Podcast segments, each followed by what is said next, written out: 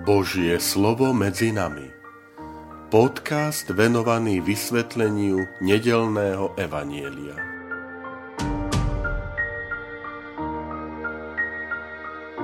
Vítajte, milí priatelia, pri počúvaní tohto môjho podcastu. Volám sa František Trstenský, som rímsko-katolícky kňaz, farár a dekan v Kežmarku. 30. júl 17. nedela v cezročnom období.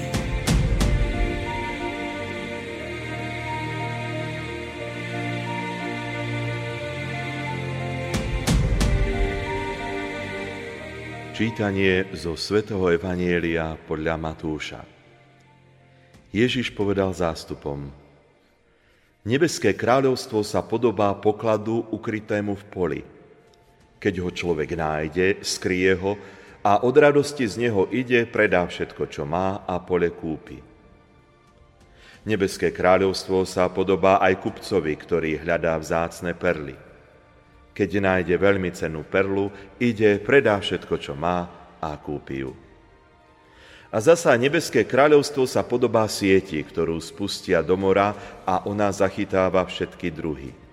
Keď je plná, vytiahnu ju na breh, posadajú si dobré vyberú do nádob a zlé vyhodia von. Tak bude aj na konci sveta. Výjdu anieli, oddelia zlých od spravodlivých a hodia ich do ohnivej pece. Tam bude plač a škrípanie zubami. Pochopili ste to všetko? Áno, odpovedali. A on im povedal. Preto sa každý zákonník, ktorý sa stal učeníkom nebeského kráľovstva, podobá hospodárovi, ktorý vynáša zo svojej pokladnice veci nové i staré.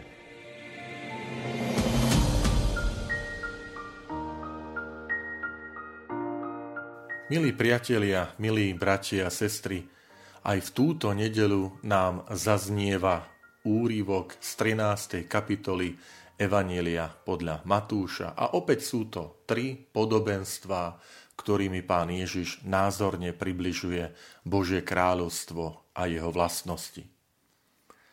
Prvé podobenstvo.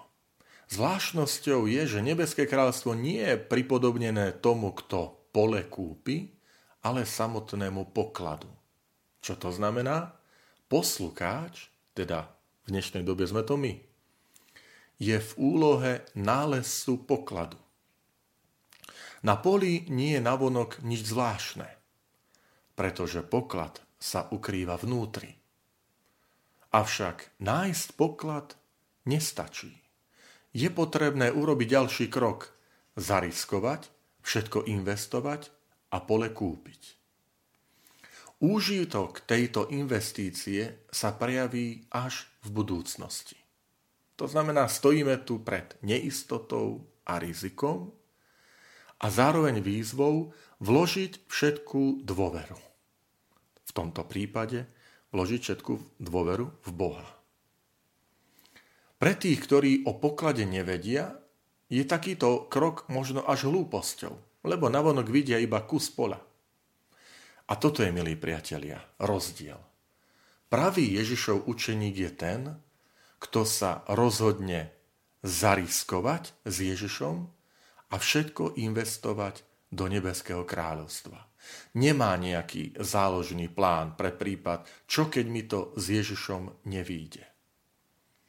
Môžeme povedať, iba ten, kto zariskuje spolu s Bohom, môže zakúsiť radosť. Je to radosť z objavenia nebeského kráľovstva. Prečo sme smutní ako kresťania? Pretože neriskujeme s Bohom.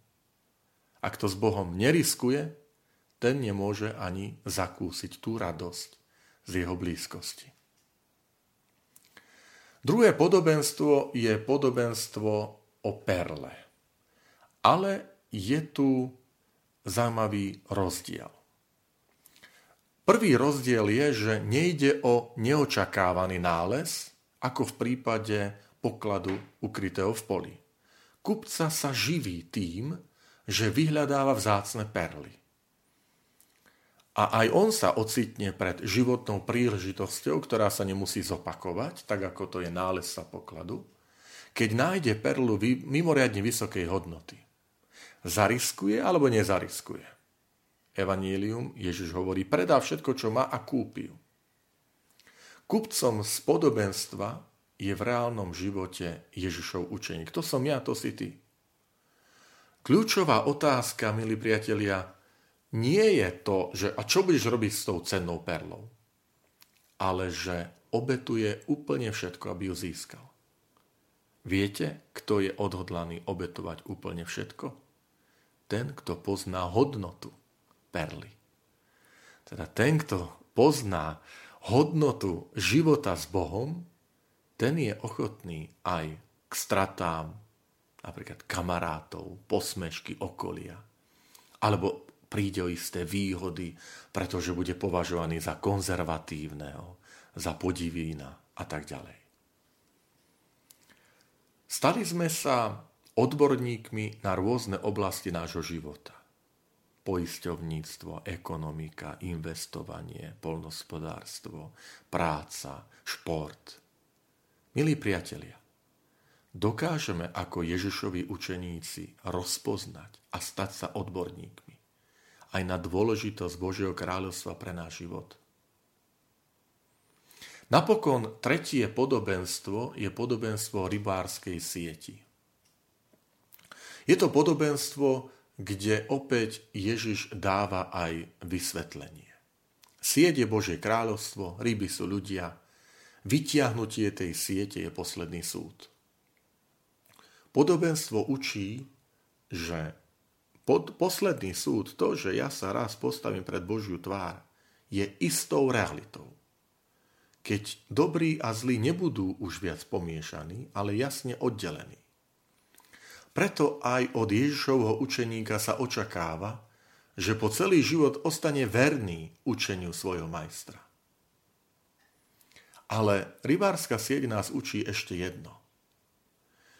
Božie pôsobenie nie je možné vyhraničiť, ale zahrania každého. Každý je pozvaný ako tá sieť, ktorá si nevyberá pomedzi e, tie vlny a vodu, že túto rybu áno a túto nie. To znamená, všetci sme pozvaní, všetci sme zahrnutí. Taký je Boh. Boh chce zahrnúť do toho pozvania všetkých. A my ho máme v tom napodobňovať. Nemáme niekoho vylúčovať z tej účasti na Božom živote. Milí priatelia, sme v závere 13. kapitoly. Kapitoly, v ktorej počas troch nediel sme mohli počuť až sedem Ježišových podobenstiev. Otázka na záver takej pozornosti. Viete si spomenúť na týchto sedem Ježišových podobenstiev? Viete ich vymenovať? Skúste si možno nalistovať tú 13. kapitolu Matoušovho Evanielia a zapamätať tie Ježišové podobenstva, ale najmä, najmä zapamätať si, že oni sú pozvaním pre človeka. Pozvaním, aby človek si vybral, že chce byť v živote dobrou pôdou a nie kúkolom. Že chce byť kvasom a chce sa usilovať v živote hľadať tú perlu a poklad a obievať hodnotu toho Božieho života v človekovi a v Bohu. A najmä, že chce do tej Božej priazne, do tej Božej milosti pozývať a zahraňať aj ľudí okolo seba.